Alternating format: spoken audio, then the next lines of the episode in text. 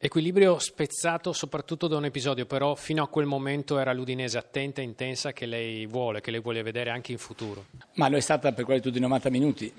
Sapevamo che la Samp aveva un palleggio importante, si è lasciato fare ai giocatori che sono importanti, aveva lasciato fare ai due centrali probabilmente la qualità è minore, quindi noi abbiamo non pensato i centrali, abbiamo pensato Torreira, che era quello che doveva smistare il gioco.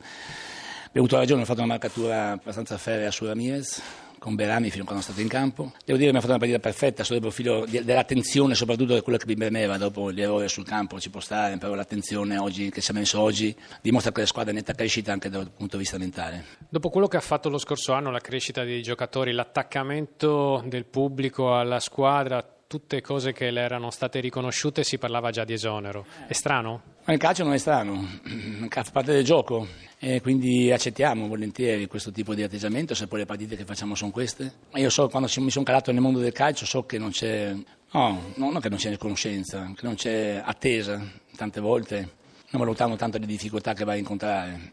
Però devo dire che i ragazzi in quel senso lì mi hanno dato una risposta importante, quindi che sono attaccati a quello che noi vogliamo fare la domenica, si sbaglierà anche in futuro, perché no? Però oggi ho visto una squadra che è attaccata proprio allenatore, lavora bene, concentrata, segue abbastanza bene quello che si fa durante la settimana e quindi dal punto di vista sono contento poi. Sai, i giornali, io non leggo più i giornali per cui non mi interessa più quello che scrivono, neanche quello che dicono personalmente. Io parlo perché devo parlare con i giornalisti, però per il resto non, mi, non mi interessa molto quello che loro scrivono perché se farò dietro tutto quello che scrivono dove cambiare 50 formazioni e poi magari se gli dico loro di fare un'operazione fa uguale, la fa uguale alla mia, forse. A guardare il risultato non sembra davvero che la partita rispecchi l'andamento, soprattutto fino alla mezz'ora con l'uscita sciagurata, chiamiamola così, di Puggioni. Eh, abbiamo commesso una serie di errori eh, di valutazione. Quando, quando esci sconfitto con quattro gol di scarto c'è poco da giustificare, bisogna metabolizzare prima possibile mm, che ci, ci serve da lezione.